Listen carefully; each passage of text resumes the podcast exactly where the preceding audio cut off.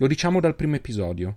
Uno degli aspetti che più tolgono il fiato quando si ha a che fare con l'astronomia sono le enormità. Enormità nei tempi, nelle dimensioni, nelle distanze. Spesso non ci soffermiamo a pensarci, perché i numeri e i concetti che li rappresentano sono semplicemente troppo per essere afferrati. Possiamo farlo, certo, ma sempre a piccoli passi, pensando al nostro spazio sul pianeta che ci ospita, al suo ruolo nel sistema solare, alla posizione del nostro sistema nella galassia, al fatto che la nostra galassia sia un componente di altre migliaia, e così via. E ci è capitato con le dimensioni, tanto che quando abbiamo parlato di comete è stato quasi strano pensare a oggetti lunghi solo alcuni chilometri. Così guardiamo il cielo e in qualche modo finiamo per abituarci a pensare che ci sono oggetti che definiamo vicini se sono a pochi anni luce di distanza, e che sono piccoli se delle dimensioni del nostro Sole, figuriamoci del nostro pianeta. Ma se ci fermiamo a ragionarci, quei numeri tornano a colpirci. Avviene se pensiamo a un oggetto artificiale lungo una decina di metri o poco più, che viaggia nello spazio interstellare. Avviene se vediamo nostre foto scattate da questo oggetto prima di essere semplicemente troppo lontano. E avviene se pensiamo che tra 40.000 anni quell'oggetto raggiungerà qualche stella nella costellazione dello Fiuco. Io sono Sergio, e mentre oggi Costanza ci condurrà alle radici della medicina, io cercherò di raccontarvi di quella costellazione, della sua compagna, e di quel viaggiatore partito da soli 50 anni e che è già così lontano. Benvenuti al nuovo viaggio di Astronomiti.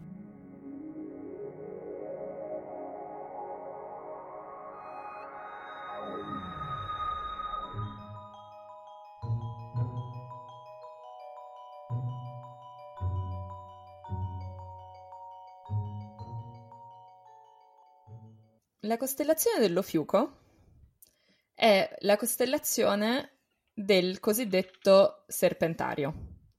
Mm. Perché serpentario? Perché Ofiuco in greco vuol dire colui che tiene il serpente.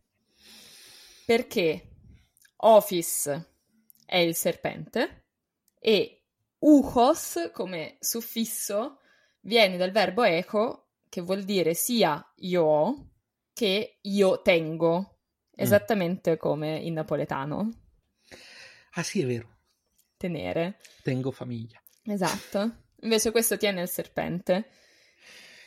Tiene il serpente ed è, visto che è uno che tiene il serpente, è identificato con un celebre tenitore di serpenti, cioè Asclepio tenitore di serpenti. Tenitore di serpenti.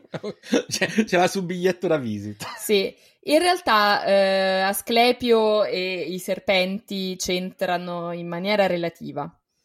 Mm. Il serpente c'entra con le capacità curative e soprattutto con la rigenerazione. Perché osservando quello che succedeva con i serpenti che si tolgono la, la loro pelle e rinascono in una certa misura, li si associa all'arte medica perché guarire da una malattia è come togliersi una pelle vecchia che non funziona più e ricominciare una vita senza quella pelle vecchia ma con una pelle nuova. Per cui, come infatti vediamo, esiste la staffa di Asclepio, il bastone di Asclepio, che è anche il simbolo della professione medica. Mm. Certo. Il bastone con un solo serpente. Se ti è capitato di vedere il bastone con due serpenti, è un quello errore. Delle farmaci- quello delle farmacie. No, no, no, no, è un errore pure se lo vedi nelle farmacie. Ah, ok. Perché quello è il caduceo, che è il bastone oh. di Hermes, e in quanto bastone di Hermes è collegato a tutt'altro, o meglio, non tutt'altro se parliamo di farmacie, perché è collegato al commercio. Ok. Se non che un bastone con un serpente, un bastone con due serpenti, c'è stata una confusione a un certo punto, per cui per esempio anche il personale medico delle, delle forze armate americane, giustamente, eh, ha come simbolo il caduceo e non la staffa di Asclepio. La staffa di Asclepio ne ha uno. Ok. Un'altra cosa che si trova a volte nei simboli farma- delle farmacie è la eh, coppa di Igheia. Igheia o Igene ah, okay. è la, una figlia di Asclepio. Beh, quantomeno siamo tutti, siamo tutti in famiglia, effettivamente. Ma chi è Asclepio? Che ha il bastone, le figlie.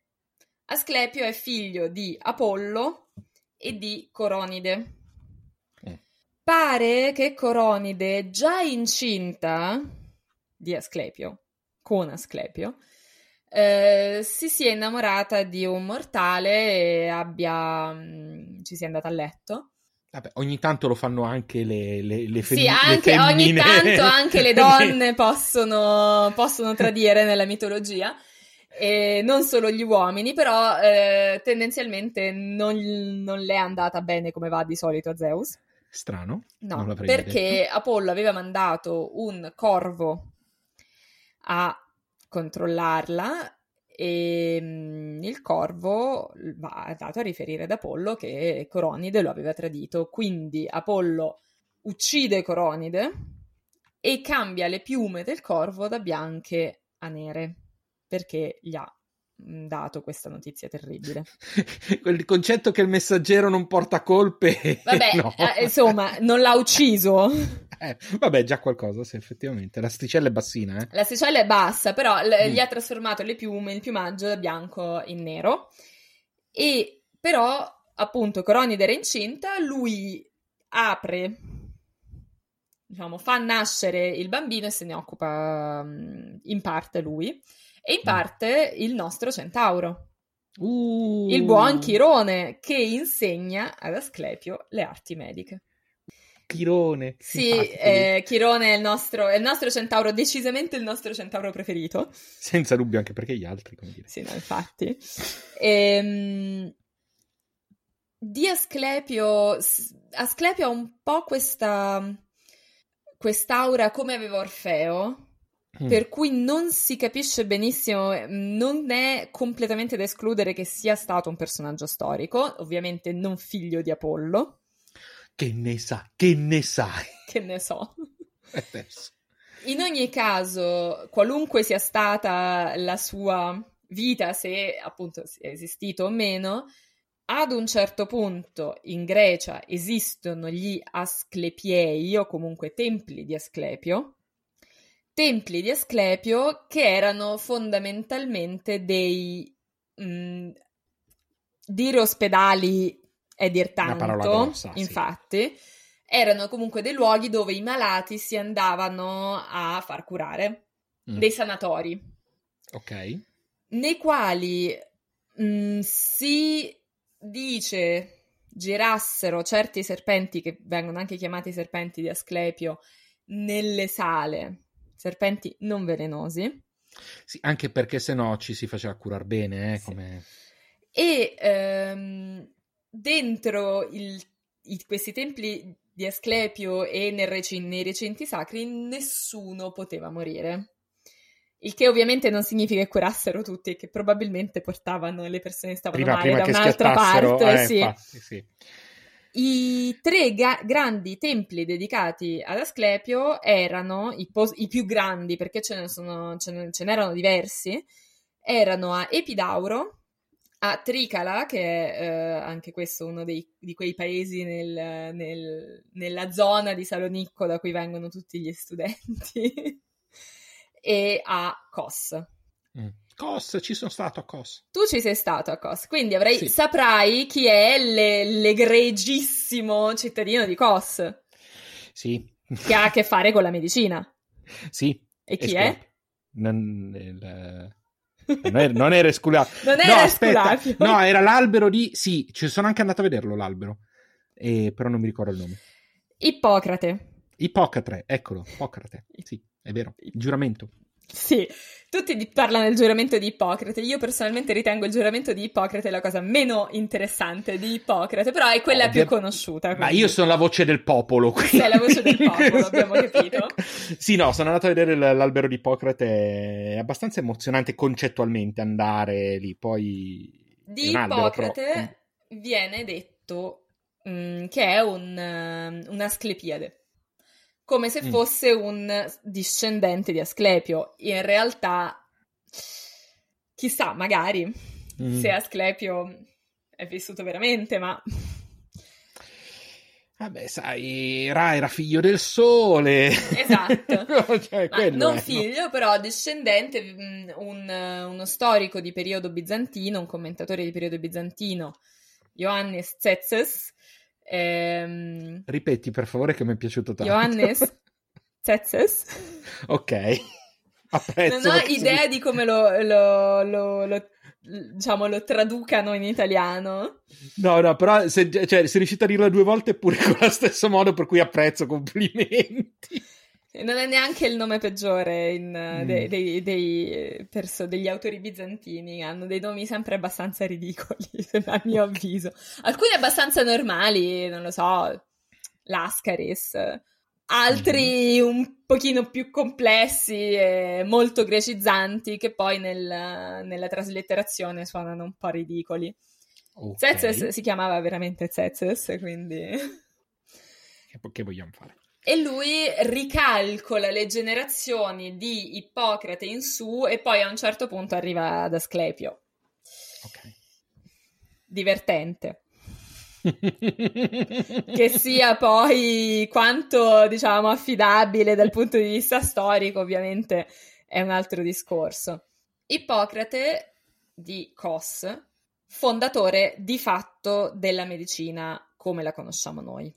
Il che non uh-huh. significa che lui abbia fondato la medicina, neanche, uh-huh. in, neanche nel Mediterraneo perché mol- prima di lui, a parte il fatto che chiaramente l'arte di guarire era stata sicuramente già eh, presente per molti, cioè, in tutti i popoli, mi immagino che anche in, in periodo ben preistorico abbiamo, ci saranno stati guaritori di qualunque tipo e ostetriche, perché quelle non dobbiamo dimenticarle, che parliamo sempre solo di medici e le donne che fanno nascere bambini che hanno una professione medica che esistono dall'albore dei tempi, per qualche motivo sono sempre meno. Ho il vago sospetto di sapere il motivo.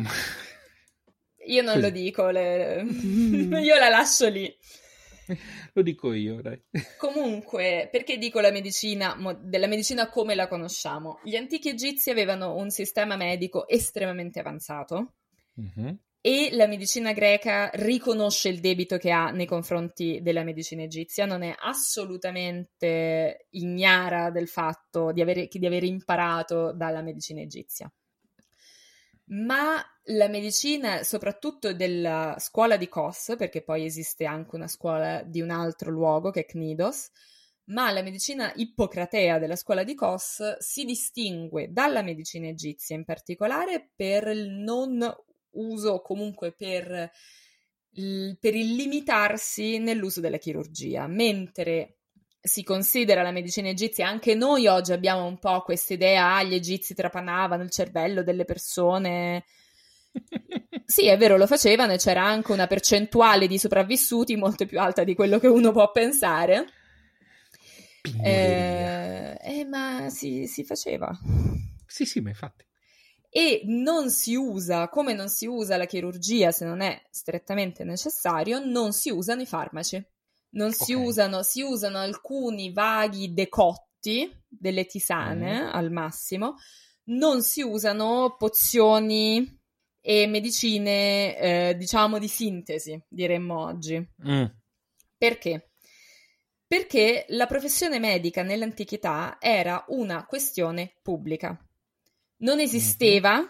in nessuna maniera il concetto di ehm, segretezza tra medico e paziente perché tutto si svolgeva davanti agli occhi anche dei familiari. Mm.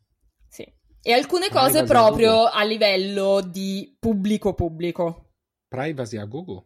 Non c'era privacy, ma questo era in realtà una garanzia che si mm. aveva per il malato perché mm. in un periodo che non è quello attuale, deve, noi dobbiamo liberarci del, quando osserviamo l'antichità, dobbiamo liberarci di quello che pensiamo oggi. Oggi certo. Abbiamo la tendenza a fidarci di chi ha una laurea in medicina e a mio avviso facciamo bene. Fino a un certo punto, perché i medici sono esseri umani e eh, il, il, pregiudizio di conferma ce l'hanno anche loro e si fanno guidare spesso e volentieri anche da questo, quindi non sono infallibili, però la mancanza di privacy proteggeva il malato perché se il guaritore dava una pozione di nascosto al malato e questo moriva, magari era perché il guaritore non gli aveva dato una cosa per farlo guarire. Sì. Quindi il fatto che tutto avvenisse sotto gli occhi di, altre, di anche altre persone era per proteggere il malato e per esercitare un controllo di natura pubblica sulla professione medica. Okay. Il medico non poteva fare quello che gli pareva perché c'aveva gente che lo stava guardando. Sì, da questo punto di vista direi che ha senso. Ha senso, aveva senso. Oggi magari non è così. Mm. Eh, è vero che medici eh, di una certa età da cui sono andata non mi visitano, non mi hanno visitata da sola. Hanno sempre mm. tenuto eh, un'infermiera in, in, studio per lo mm-hmm. stesso motivo per garantire, diciamo. Per garantire, di... esatto, per garantire che c'è una persona più o meno esterna che può confermare che la visita è andata come doveva andare. Ok. Quindi questa cosa ehm, in realtà non è completamente sparita. Mm-hmm. In ogni caso abbiamo quindi poca chirurgia, c'è chirurgia e soprattutto c'è ortopedia. Mm-hmm. E praticamente nessun utilizzo di farmaci. Quindi su cosa si basa la medicina di Ippocrate? Dica. Perché eh, noi non conosciamo una cosa che, sia, che non sia nell'una nell'altra, nell'altro aspetto. La medicina di Ippocrate si basa sulla dietetica, cioè sullo stile di vita. Mm. La, lo stile di vita viene calcolato, viene misurato sulla base di un principio, che è il principio di equilibrio. Equilibrio tra cosa? Ogni essere vivente viene governato da quattro fluidi. Mm-hmm. Il sangue, il flegma, quindi diciamo quello che è il, um, il catarro, mm. fondamentalmente quello che esce anche dal naso. Ok. Ehm, la bile terra, terra, gialla e la bile nera. Ok. Ognuno di questi quattro fluidi ha delle caratteristiche sue proprie. Per esempio, il flegma è eh, freddo e umido. Mm. Alcuni di questi fluidi sono più secchi, altri più umidi, altri più freddi, altri più caldi. Mm-hmm. L'equilibrio deve essere fra freddo, caldo, umido e secco e fra flegma, sangue, bile gialla, che poi è la collera, e la bile nera, che è la melancolia. Mm. Non a caso questa teoria poi è stata portata in realtà non da Ippocrate, ma nella teoria caratteriale, per cui abbiamo la teoria umo- umorale, umori inteso come questi fluidi, che però diventa una teoria caratteriale per cui abbiamo il flemmatico, il sanguigno, il collerico e il melancolico. Ah, flemmatico deriva da flegma. Be- vedi, vedi, vedi, la flemma vedi, è causata da un eccesso rispetto agli altri fluidi di flegma nell'organismo. Ok, la prossima volta che trovo qualcuno che mi fa venire latte alle ginocchia dico quanto flegma c'hai? Quindi, cosa succede? Dai sintomi, o meglio, dai sintomi che hai e soprattutto dal tipo di malattia che ti sta avvenendo e che ti viene, magari ripetutamente, il medico stabilisce che tipo sei. Ok. Per cui il collerico avrà, o meglio, il, um, il sanguigno, quindi quello che ha un eccesso di sangue, avrà determinate malattie, per cui deve assumere dei, dei, cibi e deve fare magari un certo tipo di attività fisica e deve, deve avere un certo stile di vita per diminuire o l'umidità o la, la secchezza o il calore o il freddo nel proprio organismo per ritornare alla, eh, all'equilibrio. Okay. E nell'equilibrio si ritrova la salute. Quindi il principio della scuola di Ippocrate, la scuola di Kos, è un principio di prevenzione. Chiarissimo. Ciò non toglie che qualche volta si trattava di curare le persone, mm. soprattutto nel caso di um, problemi fisici, inteso proprio come um, fratture. Non potevi dire mangia questa cosa e non e bere ti, ti guarisce vino. l'osso ecco. e ti guarisce l'osso. Eh no, sì. Non era uh, un seguace di teorie strampalate, nonostante le sue fossero teorie. Quindi nel momento in cui poi si tratta di appunto rimettere a posto arti, ossa, eccetera, lui aveva una tecnica. Io parlo di lui come se fosse solo lui la persona, in realtà certo. C'è una scuola e quello che sappiamo di lui viene da un intero corpo, si chiama proprio corpo, di opere che sono state scritte probabilmente da molte persone e in fasi diverse che sono tramandate sotto il suo nome e quindi il corpo ippocratico, dove scritti da Ippocrate non sappiamo se ci sono opere e se quali. Um, però non lo Ghost, possiamo sapere. Non lo possiamo sapere. Più che Ghostwriter, lui magari aveva scritto alcune cose, poi i suoi studenti hanno aggiunto, perché molte delle cose che venivano scritte non erano considerate per la pubblicazione, ma come magari libri di testo. Mm-hmm. Proprio il libro di ortopedia, che è eh, uno dei miei preferiti perché è inquietante da morire. Ah, ecco. Cioè, fa... E questo mi dice momenti... molto su Costanza. infatti io su questo libro ci ho anche scritto la tesi. Ecco. Cioè, in parte su questo libro, la, tesi, la mia tesi triennale era scritta in parte sul libro che si chiama De Articulis, quindi sulle articolazioni, cioè in realtà non peri, peritonartron, cioè in greco, eh, anche se i libri scritti in greco hanno comunque ufficialmente un, un titolo latino, quindi sulle articolazioni, e, scri- e, l'altra parte della tesi l'ho scritta sul morbo sacro, di cui, di cui andrò a parlare tra poco. L'ortopedia ippocratea è spaventosamente avanzata, mm. ma spaventosamente avanzata significa che la lussazione della spalla si ri- riassesta ancora con lo stesso sistema.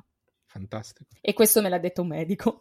Fantastico. Per cui quando uh, le, ci sono delle persone che conoscono la lussazione cronica della spalla, per cui a qualsiasi movimento un po' più uh, carico si dice che la spalla esce, mm-hmm.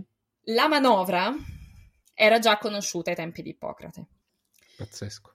Affascinante la descrizione della sedia di Ippocrate, della panca di Ippocrate, che era sì. uno strumento fondamentalmente di tortura, ma Molto era bene. uno strumento per riaggiustare ehm, le, la schiena.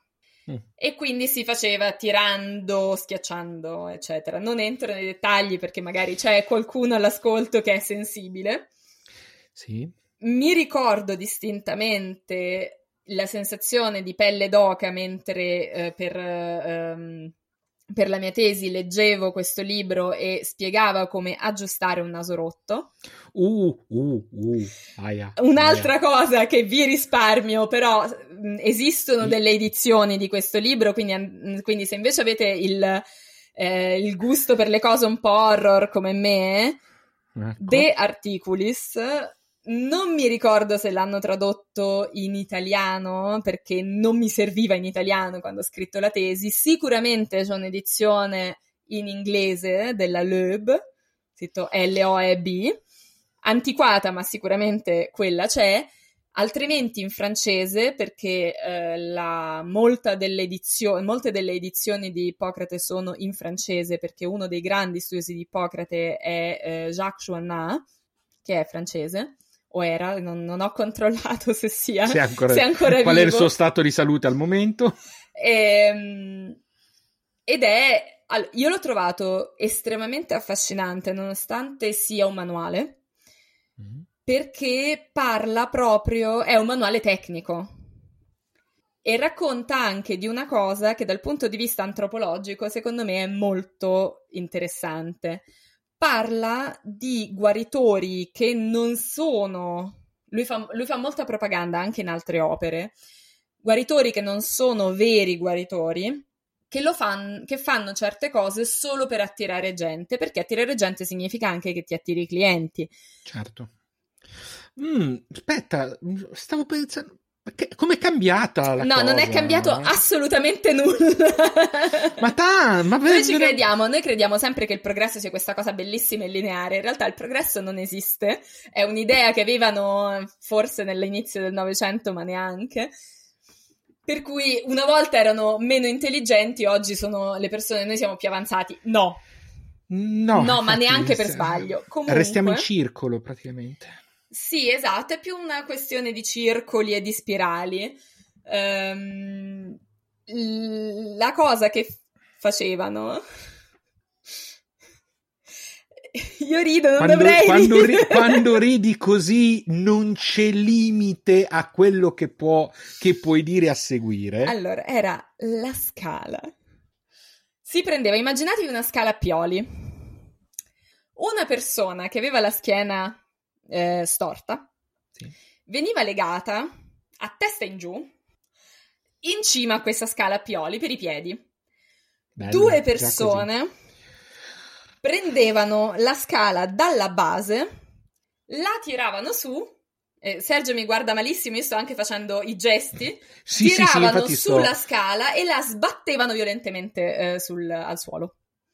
Per cui l'effetto bungee jumping teoricamente raddrizzava le schiene. Io sto provando dolore, ma tanto.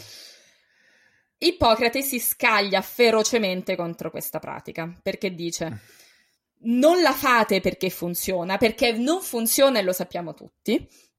La fate perché attira persone, perché è una roba spettacolare, fa spaventa, però è quello spaventoso che poi non puoi smettere di guardare, quindi è un grosso oggi diremmo un grosso, un grosso meccanismo di marketing. Quanto gli piacerebbero gli influencer? Quanto gli piacerebbe? Ma lui stesso in realtà f- lavora un po' con la comunicazione eh, e in questo appunto, con questo aprirei il discorso sul secondo libro su cui ho scritto la tesi. Gioca in casa. Oggi, oggi, gioco in, in oggi devo essere sincera, gioco in casa. oggi gioca in casa. Che è il eh, trattato sul male sacro. Mm-hmm. Il male sacro l'avevamo accennato nell'episodio su Ercole. Eh, con male sacro si definisce storicamente l'epilessia. Ok. Perché male sacro? Perché l'epilessia si manifesta con questi attacchi ehm, in cui la persona sembra impazzire. Immaginiamo qualcuno che non sa che cos'è l'epilessia, in, di fronte a una persona che cade a terra e gli si rovesciano gli occhi all'indietro, eccetera, eccetera, eccetera, con tutti i vari sintomi. Eh, quindi si considerava la malattia come sacra, inteso col termine ehm, antico, perché sacro per noi oggi è un, è un termine esclusivamente positivo. Certo mentre nell'antichità tutto ciò che era sacer in latino, che non è la torta, ah ma è il sacro, e hieros in greco, che è la stessa cosa, sono termini che sono considerate eh, le cosiddette vo- voces medie, cioè il, termini che vogliono dire sia la versione positiva che la versione negativa. In italiano mm. una tipica vox media è sorte. La sorte sì. può essere la buona sorte o la cattiva sorte. Il sacro era sia consac- il, il termine di oggi consacrato, ma anche maledetto dagli dei. Cioè non lo puoi toccare perché è stato toccato dagli dei perché è una cosa da, da maledire. E quindi questo male sacro, come eh, sorta di punizione mandata dagli dei, e che veniva come tale curata, quindi con preghiere, riti religiosi di vario genere, sacrifici, eccetera. Ippocrate spiega perché spiega che questa cosa non può funzionare. E spiega anche perché non può funzionare. Dice: il male sacro è sacro tanto quanto lo è qualunque altra malattia. Perché la malattia è parte della natura e la natura partecipa del divino. Per cui sì, il male, quello che voi chiamate male sacro, è di origine divina, ma è di origine divina perché è di origine naturale, perché la natura è divina okay. in sé. Quindi dice, non c'è niente di più divino, di più legato agli dei, alla religione in questa malattia. È una malattia come le altre e come tale deve essere curata. Poi, Anima Candida di Ippocrate o chi ha scritto quel libro per lui, diciamo, ehm, che dice con molta sicumera che allora bisogna mangiare questo, questo e quest'altro e bisogna fare così e, ehm, e passa. Tutto passa. Certo, Le, io, io, non so eh, se un, una persona con l'epilessia sarebbe molto contenta di sentir dire no, ma basta che uno mangia alimenti secchi perché è un eccesso. È una delle malattie che è causata da un eccesso di flegma nel, nel cervello, nella zona del cervello, secondo, secondo Ippocrate. Sì, cioè, suppongo che nel frattempo la, la teoria sia un po' cambiata. Comunque, le teorie di Ippocrate sono quantomeno funzionanti. Ovviamente oggi sappiamo che non c'entrano solo questi liquidi, per quanto chiaramente il sangue ha un ruolo fondamentale nel, nella certo. nostra salute, quindi non è che avesse tutti i torti. D'altronde lui fa le sue osservazioni e dalle sue osservazioni trae delle conclusioni. Lui, ripeto, è sempre un lui collettivo sovraesteso ma ehm, le sue teorie vengono, prima di tutto, sconfiggono tutta la, la concorrenza che ai tempi di Ippocrate c'era. Ippocrate ehm, ha proprio un ruolo fondamentale per, per, l'avanzamento di questo tipo di medicina e questi, ehm, queste teorie sopravvivono pressoché intatte fino al Rinascimento. Però. E non vanno via subito. Qui faccio una cena a quello su cui sto scrivendo l'altra tesi. e, niente, oggi, oggi, è giorno oggi, di tesi. Oggi, oggi, oggi, è la giornata, oggi è la giornata di Costanza. Perché ehm, il, il fenomeno che ha dato luogo alla messa in dubbio della teoria umorale e di quel tipo di medicina, quindi molto basata sulla prevenzione e sul, sullo stile di vita, sulla dieta, sul, su questi aspetti qui, è stata um, la prima epidemia di una malattia fino, fino a quell'epoca non conosciuta in quei termini, che era la sifilide, che non esisteva prima del 1493-94, quando c'è stata una grossa epidemia a Napoli in seguito all'invasione d'Italia da parte di re Carlo VIII di Francia. Perché questa, ma, perché questa epidemia ha causato ehm, i dubbi. In realtà non è stata solo l'epidemia. Questa epidemia è stata devastante perché non si sapeva niente, non si avevano cure, ci ricorda qualcosa. Mm, vagamente. Ed è stata da un punto di vista proprio di comunicazione fondamentale perché è avvenuta dopo due avvenimenti. Avvenimento numero uno, un paio di decenni prima, un qualche decennio prima, è stato ritrovato il manoscritto del De Rerum Natura di Lucrezio. Mhm. Lucrezio, mm-hmm. Allievo non diretto, però seguace delle teorie di Epicuro, parla di atomi, o quantomeno di particelle, okay. che costituiscono il mondo eh, e che con il loro movimento creano eh, tutto quello che esiste, eccetera, eccetera.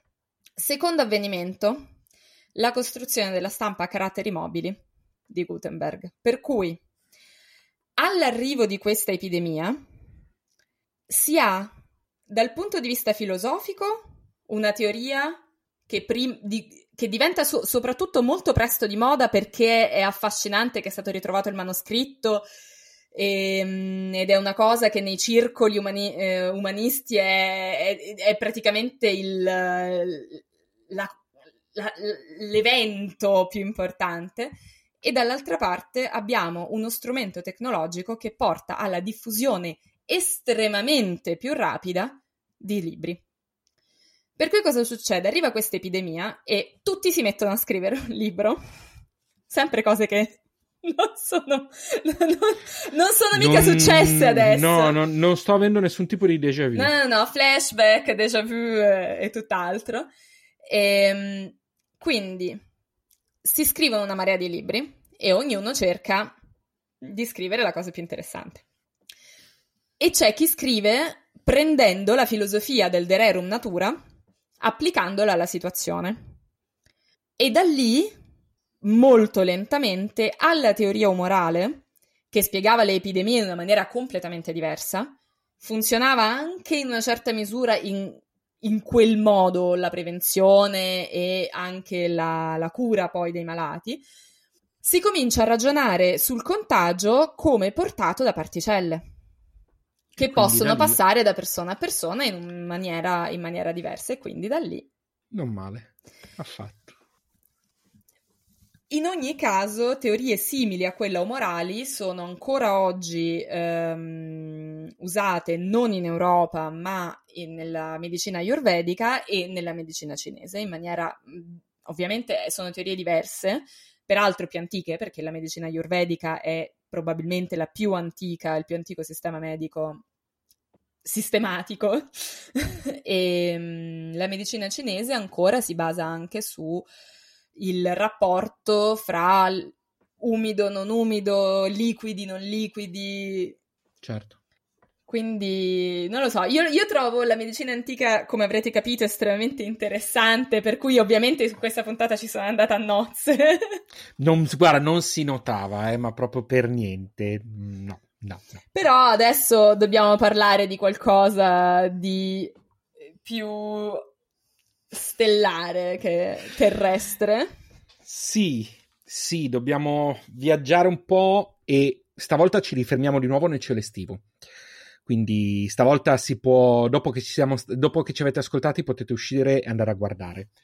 Eh, perché Ofiuco, che è appunto la costellazione, in realtà parliamo eh, di due costellazioni eh, per precisione, perché c'è lo Fiuco, ma eh, c'è anche la costellazione del Serpente. Eh, sono costellazioni estive, mm, sono costellazioni estive che si vedono benissimo già dalle 9 eh, verso, verso l'orizzonte dall'inizio di maggio nel mese di agosto, quindi ormai ci siamo, finisce per essere abbastanza alto e a ottobre torna a calare. Quindi siamo di nuovo su quei movimenti che ormai abbiamo ben sì. imparato a conoscere. Um, la particolarità dello Fiuco, io sono sicuro che almeno un po' di persone questa costellazione prima o poi l'hanno sentita nominare. Perché lo Fiuco in realtà si appoggia ormai, eh, grazie alla, eh, al movimento di cui abbiamo già parlato più volte, allo spostamento dell'asse terrestre, in questa fase storica lo Fiuco eh, si trova praticamente a ridosso dell'eclittica. Eh, e tu ti ricordi bene cosa abbiamo detto, co- quali sono le costellazioni che risiedono sul piano dell'eclittica? Sono no? le costellazioni dei segni zodiacali. Esattamente. Eh, che avevamo anche detto che in realtà sorgono e tramontano in giorni ben diversi eh, rispetto a quelli ufficiali proprio per il movimento del, dell'asse terrestre. E, e, proprio per questo motivo lo Fiuco è tra eh, le costellazioni che si trovano praticamente sul piano dell'eclittica, quindi se proprio volessimo qualcuno potrebbe nascere del segno dello Fiuco. Eh, secondo internet io sono del segno dello Fiuco. Vedi, vedi, eh, un po' serpentaria, vedi. Deve essere per questo tutto questo fascino con la medicina antica. E anche secondo me, anche secondo me. Se volete cercare la costellazione dello Fiuco, la trovate praticamente accanto a Ercore, poco sotto eh, Vega, quindi poco sotto la Lira, eh, ma anche proprio in questi giorni giorno in cui stiamo registrando, sto, stiamo registrando il 31 luglio, in questo momento in cielo c'è un bellissimo allineamento planetario tra eh, Saturno e Giove, eh, tra l'altro ti ho mandato la foto quando ero a vedere la cometa, cioè è veramente molto bello da vedere, addirittura in questo proprio oggi 31 luglio c'è anche la luna, almeno, almeno a, verso la mezzanotte, che è allineata a loro, ecco lo fiuco è praticamente lì accanto, quindi lo riuscite a vedere. Eh, vedo che l'allineamento è in Sagittario qui sul, sullo schermo che mi stai sì. facendo vedere, cioè sì. Luna Giove e Saturno sono praticamente appoggiati al Sagittario. Sì, sì, vedi, oggi sei proprio ovunque te, vedi? eh no, perché lo fiuco praticamente scalza, andrebbe a scalzare scalza, il sì. Sagittario.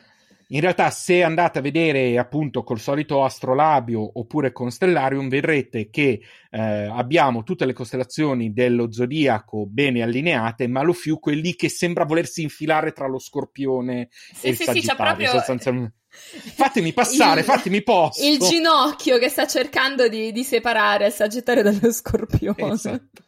E siccome lo fiuco è la costellazione che, come hai detto giustamente te, viene mostrata con un serpente in mano, la costellazione del serpente circonda letteralmente lo fiuco ed è l'unica costellazione del cielo che è divisa a metà.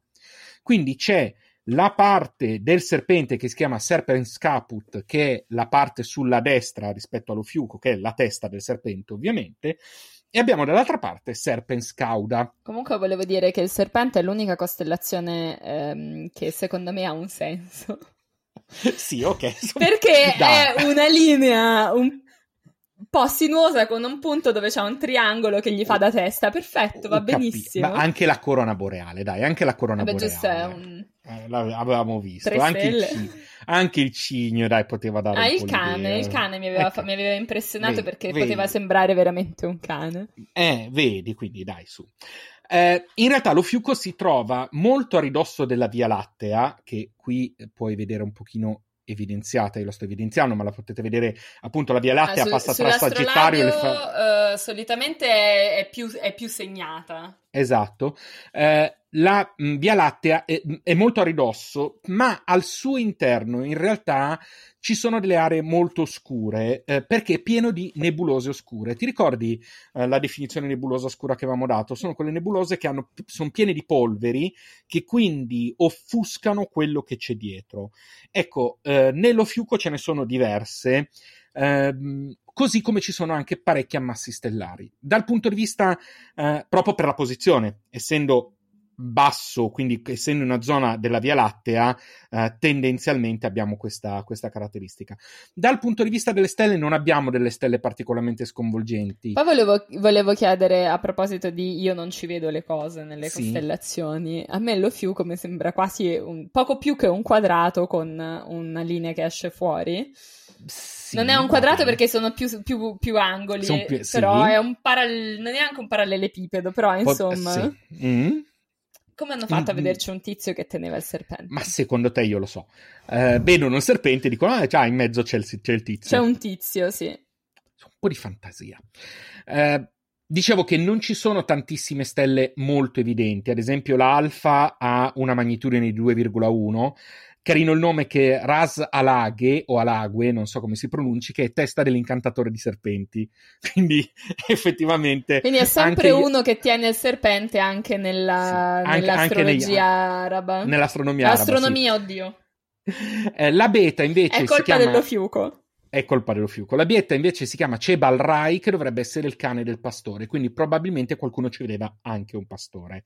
E lì potresti immaginarti che, ad esempio, il, la, la um, Serpens ca, uh, Caput possa essere il bastone del, del, del pastore. Questa la sto, la sto, deducendo io, non, non ho. Eh, non ho particolari informazioni. Per Sono me potrebbe stelle... essere, come al solito, qualunque cosa, qualunque quindi... Cosa fantasia proprio. Eh, abbiamo comunque ehm, stelle non particolarmente lontane, sono 47 anni luce la alfa, 80 anni luce la beta, una cosa del genere. Eh, molto interessante e che all'interno, ma non è visibile a occhio nudo, c'è una stella che si chiama stella di Barnard dall'astronomo americano Edward Emerson Barnard che eh, la scoprì come la stella col maggior moto proprio in cielo. Um, la stella di Barnard è una delle più vicine a noi, sta a solo 5,9 anni luce e eh, ha un moto tale per cui ogni 180 anni fa sostanzialmente un giro equivalente al diametro della Luna. Cioè, è... non è lunga, cioè è un giro breve che però ci mette lui, ta- ci mette questa stella esatto, tanto tempo. Esatto, Beh, sì, giro breve nel senso visivamente poi ovviamente. Visivamente breve nel senso per come lo vediamo noi. Esatto, esatto. Um, quindi abbastanza interessante questo aspetto. ehm, ci sono appunto degli ammassi globulari molto carini, c'è però una nebulosa, anzi c'è un insieme di nebulose Uh, che si vanno a f- un insieme perché ci sono varie nebulose che hanno, vengono battezzate sia singolarmente che separatamente um, e che sono vi- molto ben visibili, anzi possono dare l'idea di quanto sia chiaro il cielo, quanto sia limpido il cielo, poco inquinato, perché se vedi queste nebulo- nebulose vuol dire che stai vedendo un cielo spettacolare. Uh, la nebulosa principale che mi viene da nominare è la nebulosa della pipa, la nebulosa pipa. Uh, che ha un po' la forma di appunto una pipa. Fammi, aspetta, che devo, devo, osservare se vedo la pipa. Qua, qua, qui, qui c'è. Eh, adesso non la stanno vedendo, ma comunque uh, qui c'è la cannula. Qui, questo dovrebbe essere. Più o meno, sì. Ma la cosa particolare è che la nebulosa pipa si va ad unire ad altre nebulose e vanno a formare quella che viene chiamata la nebulosa del cavallo nero se vedi con un po' di fantasia, sì, vedi un no, po' la sagoma questo lo vedo, cava- questo lo vedo, il cavallo nero. Questa la, qui c'è la nebulosa pipa in fondo al cavallo e si va ad unire alle altre. Ecco, la nebulosa del cavallo nero, che appunto sono nebulose che sono separate, ma che noi vediamo prospetticamente insieme, ehm, è molto visibile. È una delle nebulose più visibili anche ad occhio nudo. Eh, ripeto, però dovete avere un cielo veramente strepitoso e molto pulito. Molto pulito. Eh, anche, nella, anche, nella, serpente abbiamo qualche stella di magnitudine 2 o 3. La, la, la alfa si chiama Unukalai, il collo del serpente. Quindi, di nuovo, effettivamente. Torniamo ai serpenti. Sì, eh, torniamo ai serpenti. Anche nei serpenti ci sono degli ammassi, e quindi sostanzialmente eh, stiamo parlando di costellazioni non particolarmente interessanti dal punto di vista stellare, abbastanza interessanti se si vogliono osservare degli ammassi stellari o delle nebulose, quindi andare, iniziare a fare quello che viene chiamata l'osservazione di deep space. Okay. L'osservazione Ma, di spazio profondo. Esattamente. Ma perché ehm, è interessante parlare anche di Ofiuco? Perché verso Ofiuco sta viaggiando un oggetto terrestre. In, in, in direzione di Che oggetto terrestre? Sta... La Voyager 1. La prima? La primissima? La prima. Quella Ni. che hanno mandato con... Uh... Ni. Adesso ci arriviamo. Non è la prima, ma non la prima. allora, perché dico la prima e non, ma non la prima? Perché, um, allora, iniziamo a spiegare un attimino un paio di cose a, a prescindere. Noi abbiamo già parlato un po' quando eh, abbiamo raccontato delle comete nello scorso episodio, abbiamo raggiunto la parte esterna del sistema solare. Abbiamo parlato della nube di Oort, abbiamo parlato della faccia di Kuiper. Non siamo andati particolarmente nel dettaglio, ma un po' di cose le abbiamo dette. Ehm, come ben sappiamo, quella è una parte del nostro sistema solare che noi non conosciamo, non conosciamo bene, non conosciamo approfonditamente, troppo lontana, anche solo per poterla osservare. Ma qualcosa in più è stato fatto negli anni. A partire dal 1977. Nel 1977 furono lanciate a distanza di poco tempo l'una dall'altra due sonde. La Voyager 2, lanciata il 20 agosto 1977, e la Voyager 1, lanciata il 5 settembre del 1977. È per quello che ti ho detto ni, perché in realtà la Voyager 2 è stata lanciata prima. Come al solito, stiamo parlando di sonde lanciate con una missione e che poi, se questa missione fosse stata conclusa a dovere, avrebbero proseguito con un altro scopo. Qual era lo scopo principale di Voyager 1 e Voyager 2? Andare, ad, andare a scoprire eh, i pianeti più esterni, quindi a viaggiare intorno a Giove, Saturno e poi proseguire in, te- in quella direzione. Nettuno. Nettuno. E non Plutone. Ah, ai tempi probabilmente speravano. No, ai tempi Plutone, Plutone. Plutone. No, in realtà avevano due scopi ben diversi, nel senso che eh, non tutte e due dovevano fare lo stesso giro. Uh, mentre ad esempio la uh, Voyager 1, entrambe avrebbero os- uh, osservato Giove e Saturno. Poi Voyager 2, grazie alla traiettoria in cui veniva lanciata, avrebbe potuto osservare anche Urano e Nettuno, mentre Voyager 1 si sarebbe focalizzata su alcuni eh, satelliti mh, di Giove e poi, de- e poi, andando in lontananza di Saturno. Allora, ehm, quindi cosa avvenne? Cosa, co- che scopo avevano? Quindi osservazione, eh, fotografia, scoperta e all'interno, questo è corretto quello che hai detto poco fa, entrambe portano con sé il Voyager Golden Record. Che Quel ha C... disco eh, dove ci sono l'omino, la, la donnina, no. Ebbene no, perché quelle, quelle, sul Pioneer, quelle sulle Pioneer. Hanno tutti questi nomi, no? Nel senso che le sonde Pioneer sono state le prime che furono lanciate. Uh, e sì, loro avevano anche l'omino e la donnina nude incisi, ma siccome eh, noi se non ci facciamo troppi problemi non siamo contenti, eh, ci furono critiche per aver introdotto delle sagome di esseri umani nudi sopra queste cose, no, per cui a, a, Carl Sagan fu vietato, perché era lui che si occupava della, della, di, del materiale da mettere, da mettere cosa, sul fu, disco, fu vietato di rimetterle sulle Voyager. Io mm, voglio andare da chi Io... ha vietato a Carl Sagan di mettere la donnina nuda e l'omino nudo sulle Voyager e voglio prenderla a sberle. Perché è la cosa più stupida che abbia mai sentito. Scusa. Io quando l'ho scoperto, cioè ce l'ho nei miei appunti è in grassetto. L'ho proprio messo in grassetto perché questa cosa mi ha basito oltre ogni limite. Quindi cosa contiene in realtà il Golden Disc? Una registrazione. Golden... Contiene um, un insieme di 115 immagini uh, che re- rappresentano la vita sulla Terra. Contiene parecchi Nessuno numeri, nudo. Nessuno nudo.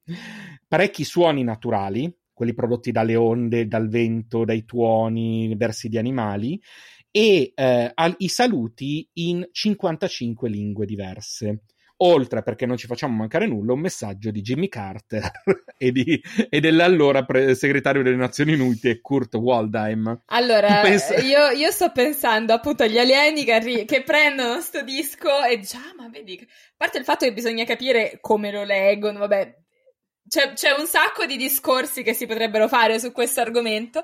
E poi sentono i saluti in inglese di un presidente che credo non sia neanche più in vita non lo so, ehm... non, non, ho controllato, ma se non, è, non sta benissimo comunque ormai. Cioè, eh, sì, insomma, Jimmy Carter era presente negli anni 60. Se, era, 77, eh, quindi, eh, era 77, quindi quelli, quindi quello è l'anno. E la cosa, no, ma poi la cosa affascinante... è del suo segreta- del segretario di Stato. Delle Nazioni Unite, cioè... no, il segretario delle Nazioni Unite. Segretario delle sì, Nazioni no, vabbè, ma comunque però, sarà però, che, che fa- l'avrà fatti pure lui in inglese. Sì, sicuramente. Ecco, Ma la cosa, che, eh, la cosa che mi fa morire è che un'altra cosa stavano per vietare perché sulla superficie del disco era stata incisa a mano l'iscrizione To the makers of music, all worlds, all times. Mm. Che è meravigliosa. Molto come, carina. Come, come, e non volevano perché non era stata prevista all'inizio. Quindi stavano per vietare di mettere, di mettere questa. Se, non commentiamo perché non è il caso. Se dovesse interessare, ehm, c'è un libro del 1978 eh, che si chiama Rumori della Terra, eh, che eh, contiene molte delle immagini presenti nella, nella, registrazione, riprodotte in bianco e nero. Ehm, non, si, non, è più pubblicato, però se si trova in qualche bancarella dell'usato può, potrebbe essere interessante. Poi esiste anche un documentario eh, e via dicendo. Quindi, nel uh, settembre 2000, 1977 parte Voyager 1. Parte Voyager 1 e uh, il suo primo obiettivo è appunto sorvolare Giove e Saturno e esplorare i satelliti, in particolare Titano. Uh, una delle prime cose che si scopre grazie a Voyager 1 è che su Io ci sono vulcani. Io è una delle è una lune luna, di Giove. Esattamente, e, e ci sono dei vulcani cosa che non si sapeva ovviamente. Eh, così come nel frattempo abbiamo Voyager 2, eh, vulcani di zolfo, tra l'altro, scusa, mi stavo scordando di dire. Il dettaglio, vulcani di zolfo. vulcani di zolfo. Eh, nel frattempo poi proseguirono verso Saturno, ci fu un avvicinamento, eh, però a un certo punto la missione finisce. Una delle cose più belle di Voyager 1 è che a un certo punto arriva verso Nettuno, si guarda indietro e fa una foto di famiglia. esiste ancora eh, la, fo- la foto dei pianeti. La foto di noi dal, da quella distanza. Si vede il Sole, si vedono i pianeti del Sistema Solare allineati. E fu, e fu grazie a quella foto che Carl Sagan andas, eh, eh, eh, coniò l'espressione piccolo. Fra, è, la foto, è la foto del, del puntino blu. Esatto, esattamente quella. Del puntino blu pallido. Quella foto è stata scattata dalla Voyager 1 prima ed è emozionantissimo. Cioè, è qualcosa Beh, allora, di... eh, la foto è molto emozionante. È molto più emozionante perché poi eh, c'è costruito sopra il discorso di Carl Sagan sul, punti- sul, pa- sul puntino certo. blu pallido. Perché onestamente eh, la foto in sé è bella, eh? Sì, ovvia- ovviamente, vabbè, la foto è un puntino azzurro, però il concetto è che tu in quel momento è un po' come quando ti ho fatto vedere la Terra da Saturno, qui esatto, ancora più lontano. Esatto. Stai vedendo tutta la nostra piccolezza a, a, una distanza che poi è uno schiocco di dita rispetto all'immensità del, della galassia, della galassia dell'universo e... e dell'universo osservabile. Quindi Voyager 1 a un certo punto ha raggiunto il suo, la sua missione, ha terminato la sua missione. Sono stati spenti alcuni sistemi, per permettere che le sue batterie durassero, durassero ancora, lungo. ma ha continuato. Il suo viaggio continua tuttora. Ma poi se, domanda mhm. ovviamente, mm-hmm. quando le batterie si scaricano completamente? Continua a viaggiare, l'inerzia rimane. E la gravità a cui andrà incontro quando incontrerà altri sistemi. Noi continuiamo adesso, io capisco che Voyager ha una funzione, c'è, c'è, però c'è, noi continuiamo un... a buttare roba nello c'è spazio. Oggettino, è l'unico, è l'unico oggettino fuori dal sistema solare. Due ce ne sono. Sì, sì però le... quando penso ai telescopi che hanno finito la loro missione e restano là. Considera e... però che, considera anche questo però, che a parte quello che è in orbita terrestre, che, ok, tutto ciò che è al di fuori prima o poi finisce in, una, uh, in, un pozzo gravitazionale, che può essere Sole e quindi venire distrutto nel Sole, può essere Giove e quindi finire comunque nel coso, oppure può essere, nel caso della Voyager, un'altra stella. Quindi quasi nulla rimane qui. L- l'unico vero inquinamento, se vogliamo chiamarlo così, è quello intorno al pianeta Terra.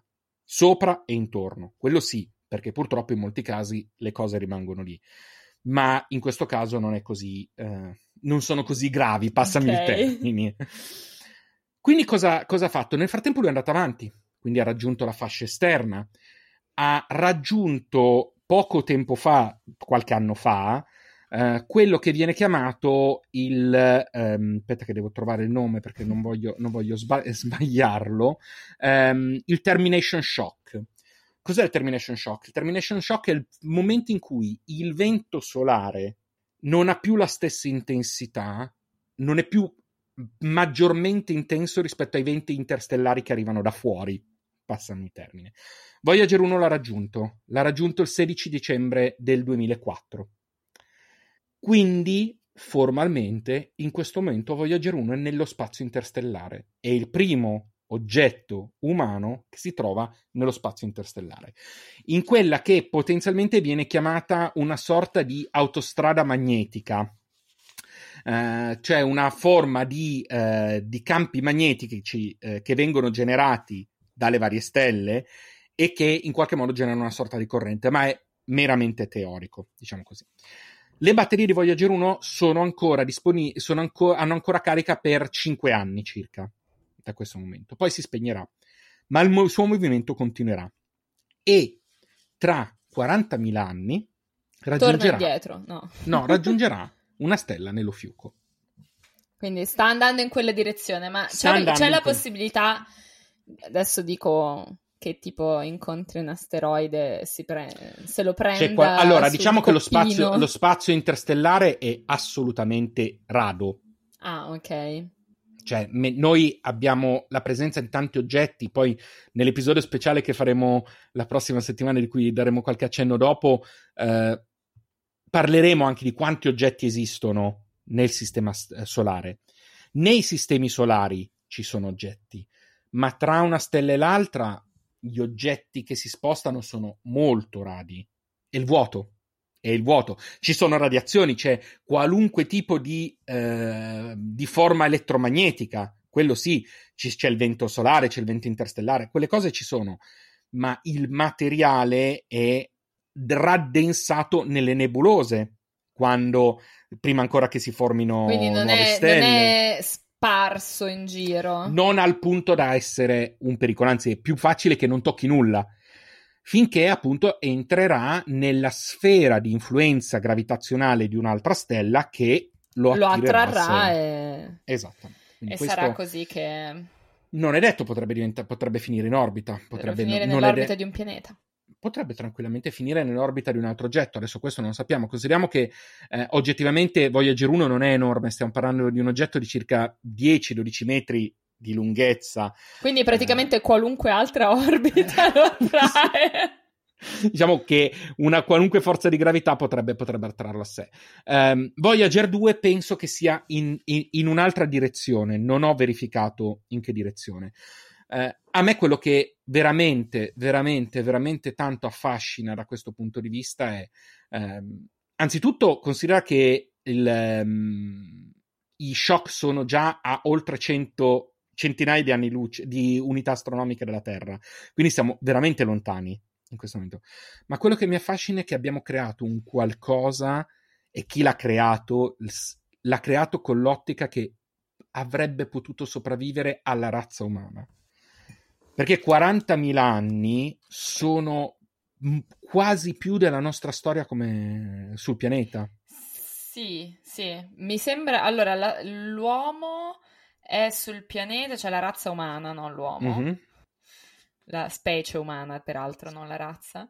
Eh, eh, non so quando sia apparsa ufficialmente sul pianeta, anche perché è difficile distinguere Dovrei, certe... dovre...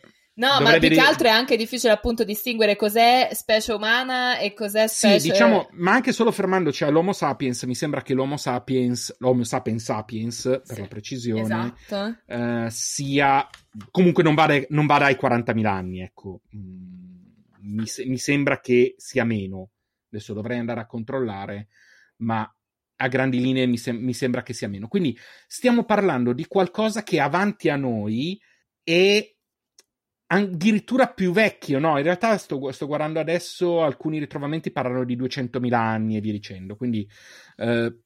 Io sto vedendo perché eh, questo, qua abbiamo il comitato scientifico che lavora in tempo reale. In tempo reale, assolutamente. 65-75 mila. Ecco, quindi... Ma diciamo comunque diciamo non tantissimi. Non tantissimi, ma 40.000 anni vogliono dire buona parte della nostra storia come specie. E noi abbiamo creato un qualcosa che lascerà, o magari no, perché magari non, non incontrerà nulla e non verrà mai incrociato, ma in qualche modo c'è un nostro segno tangibile a, che potrebbe tra 40.000 anni raggiungere un'altra stella.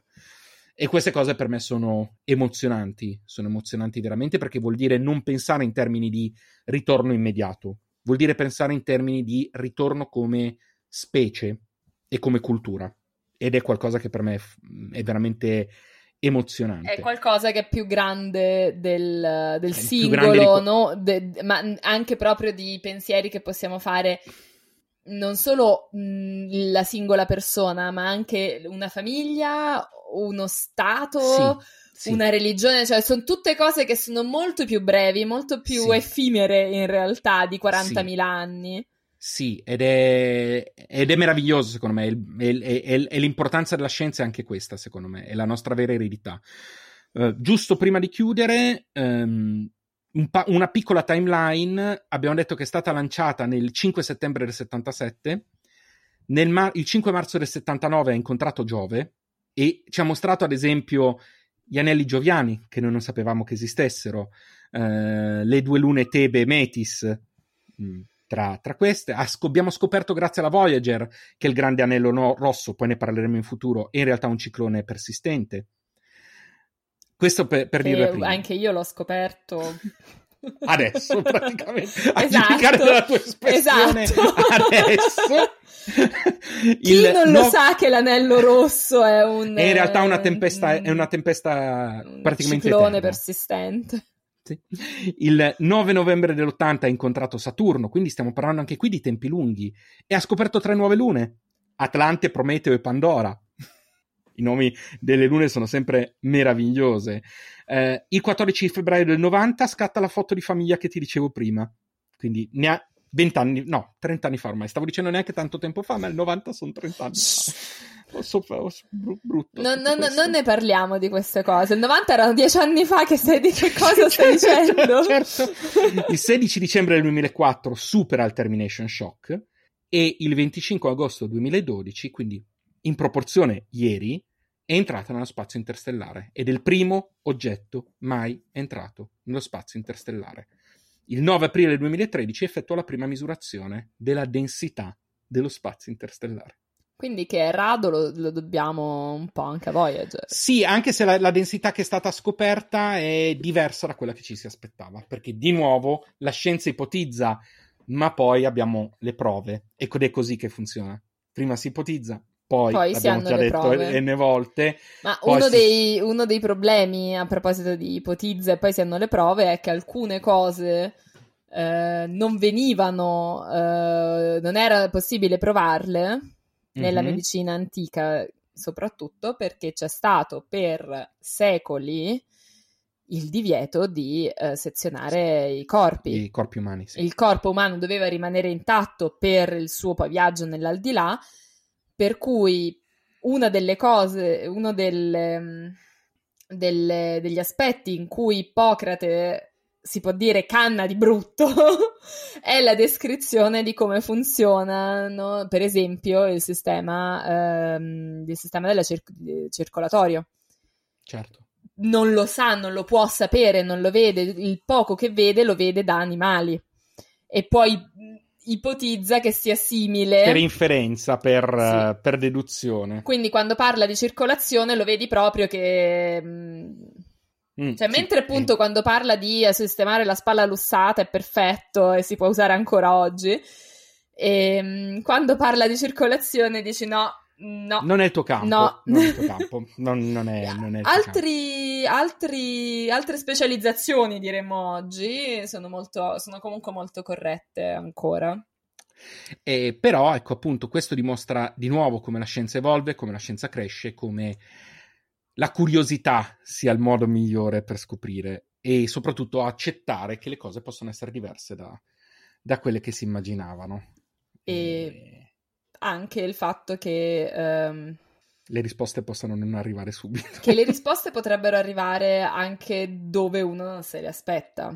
Assolutamente. Eh, ma, la ma famosa che... questione del manoscritto è molto importante eh, dal punto di vista mondi- de- della cultura occidentale proprio, non a caso c'è un libro eh, molto famoso di Steven Greenblatt che si chiama mm-hmm. Il manoscritto e parla del ritrovamento del manoscritto di Lucrezio che è stato ritrovato da Poggio Bracciolini nel 1414, credo. Mi sbaglio, mm-hmm. io sono sempre molto scarsa con le date precise. E eh, questo autore, Steven Greenblatt, ipotizza e secondo me con una certa eh, approssimazione ha anche ragione, che il rinascimento viene suscitato da questo fenomeno proprio perché il, um, il manoscritto di cui si sapeva l'esistenza ma nessuno l'aveva mai letto prima um, diventa un bestseller. E guarda caso, appunto, anche un medico che parla di questioni mediche legge questo manoscritto che in realtà parla di parla anche di med- non di medicina, parla anche di filosofia naturale. Ma devi immaginarti una, un poema scritto in versi in cui ci sono le invocazioni alle muse, agli dei, eccetera.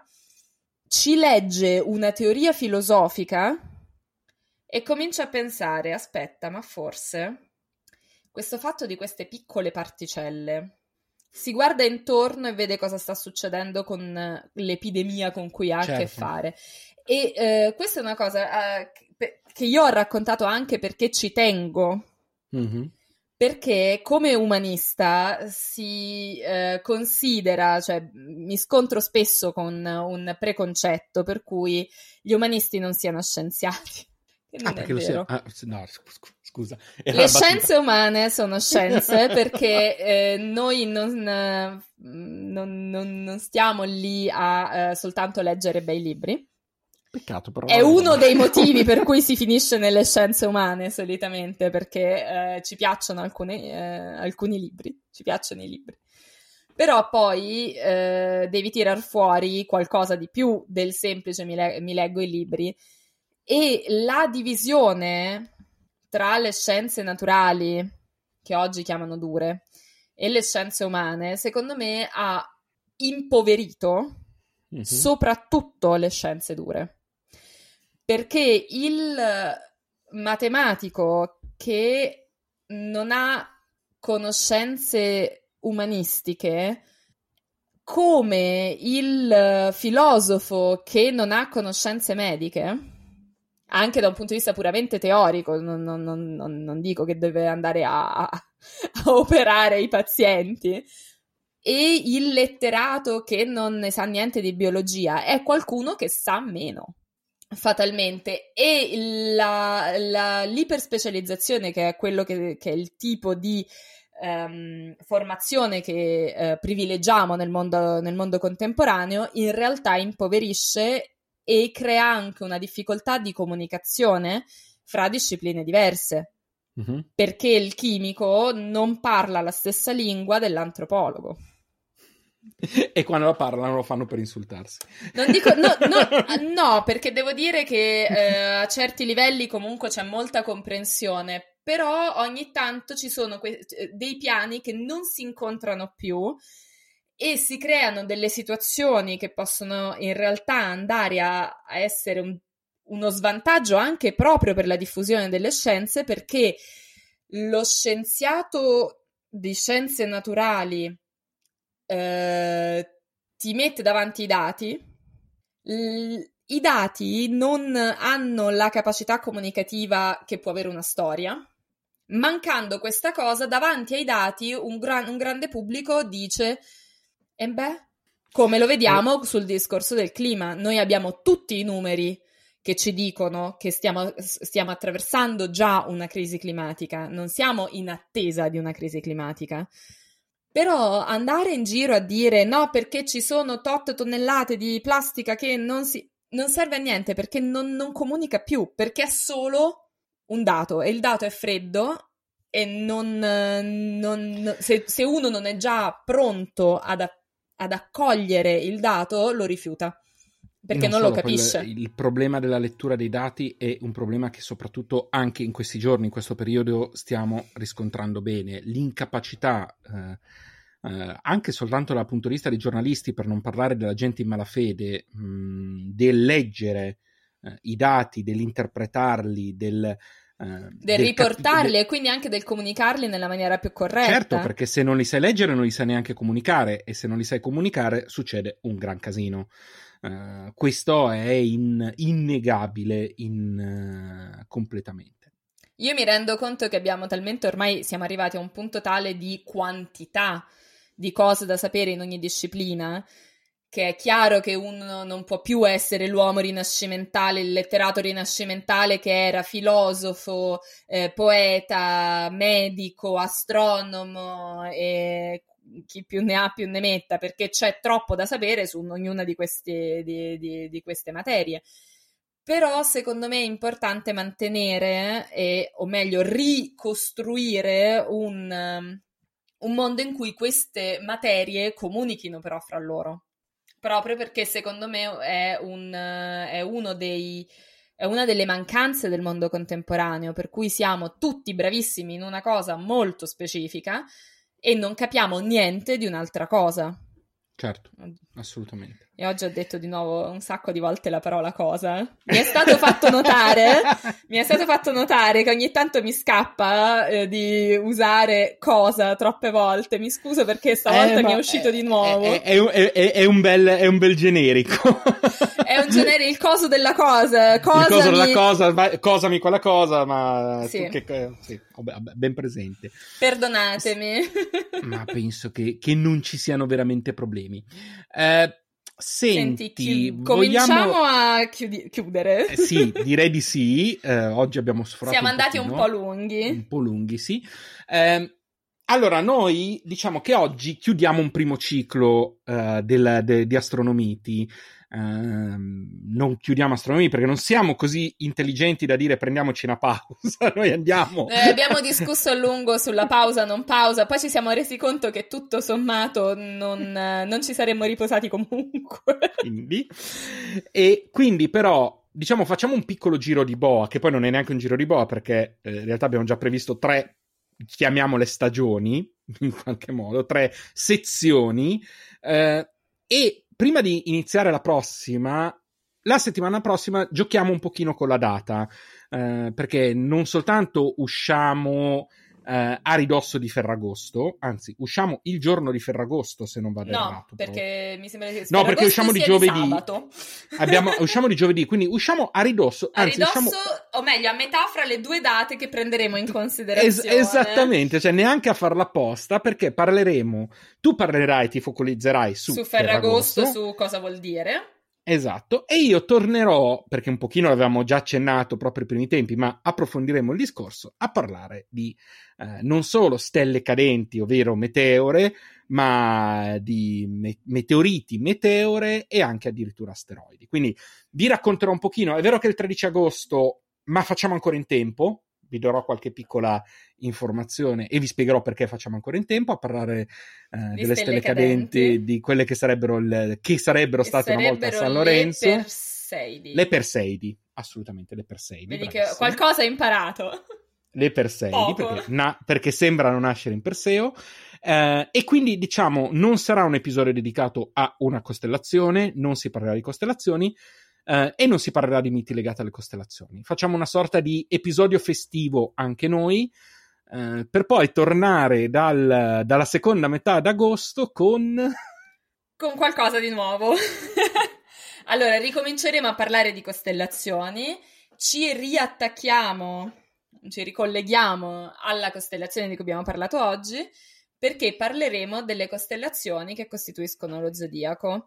Non vi facciamo l'oroscopo, no, a meno che no. non ce lo chiediate. Eh... No. E tanto anche in quel caso vado a leggergli quello di Bresni, cioè nel senso, mm, quello al massimo è quello che posso fare io.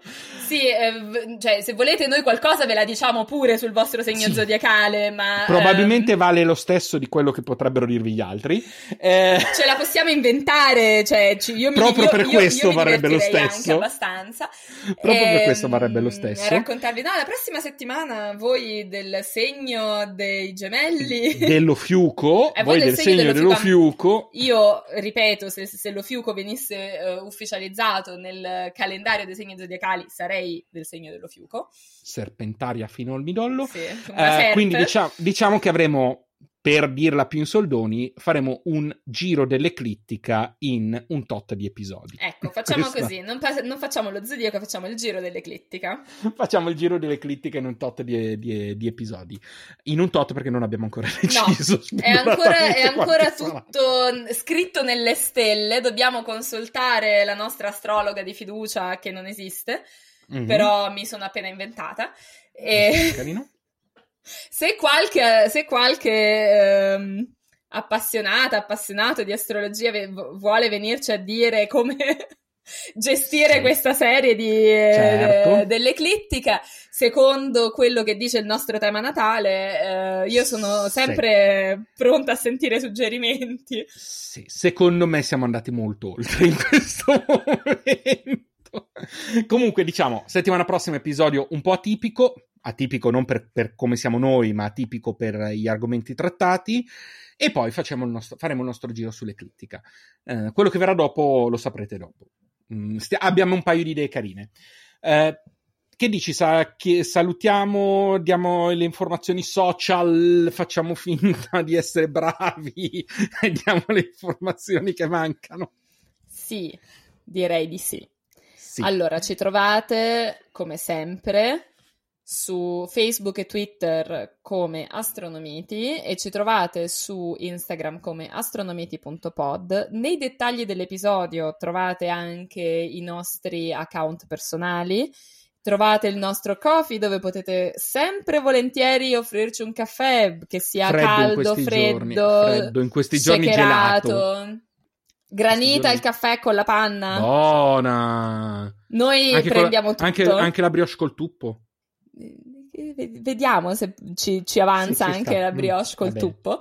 Ehm, potete ovviamente eh, sulla piattaforma da cui ci ascoltate potete lasciarci una bella valutazione se volete lasciarci una bella valutazione e se è positiva se no venite a dirlo a noi esatto quindi noi siamo aperti alle critiche però fatecele di persona venite a dircele in faccia venite a dircele in faccia se avete il coraggio esatto e, e, niente, a questo punto Costanza, grazie.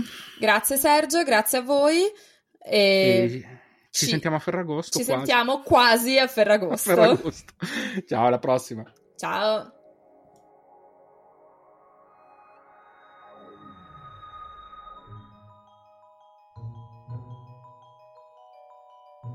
Astronomiti è un podcast di Costanza Torrebruno e Sergio Ferragina, con musiche di Gabriele Ilardi. Siamo sulle principali piattaforme di podcast, passate a trovarci e lasciateci una valutazione.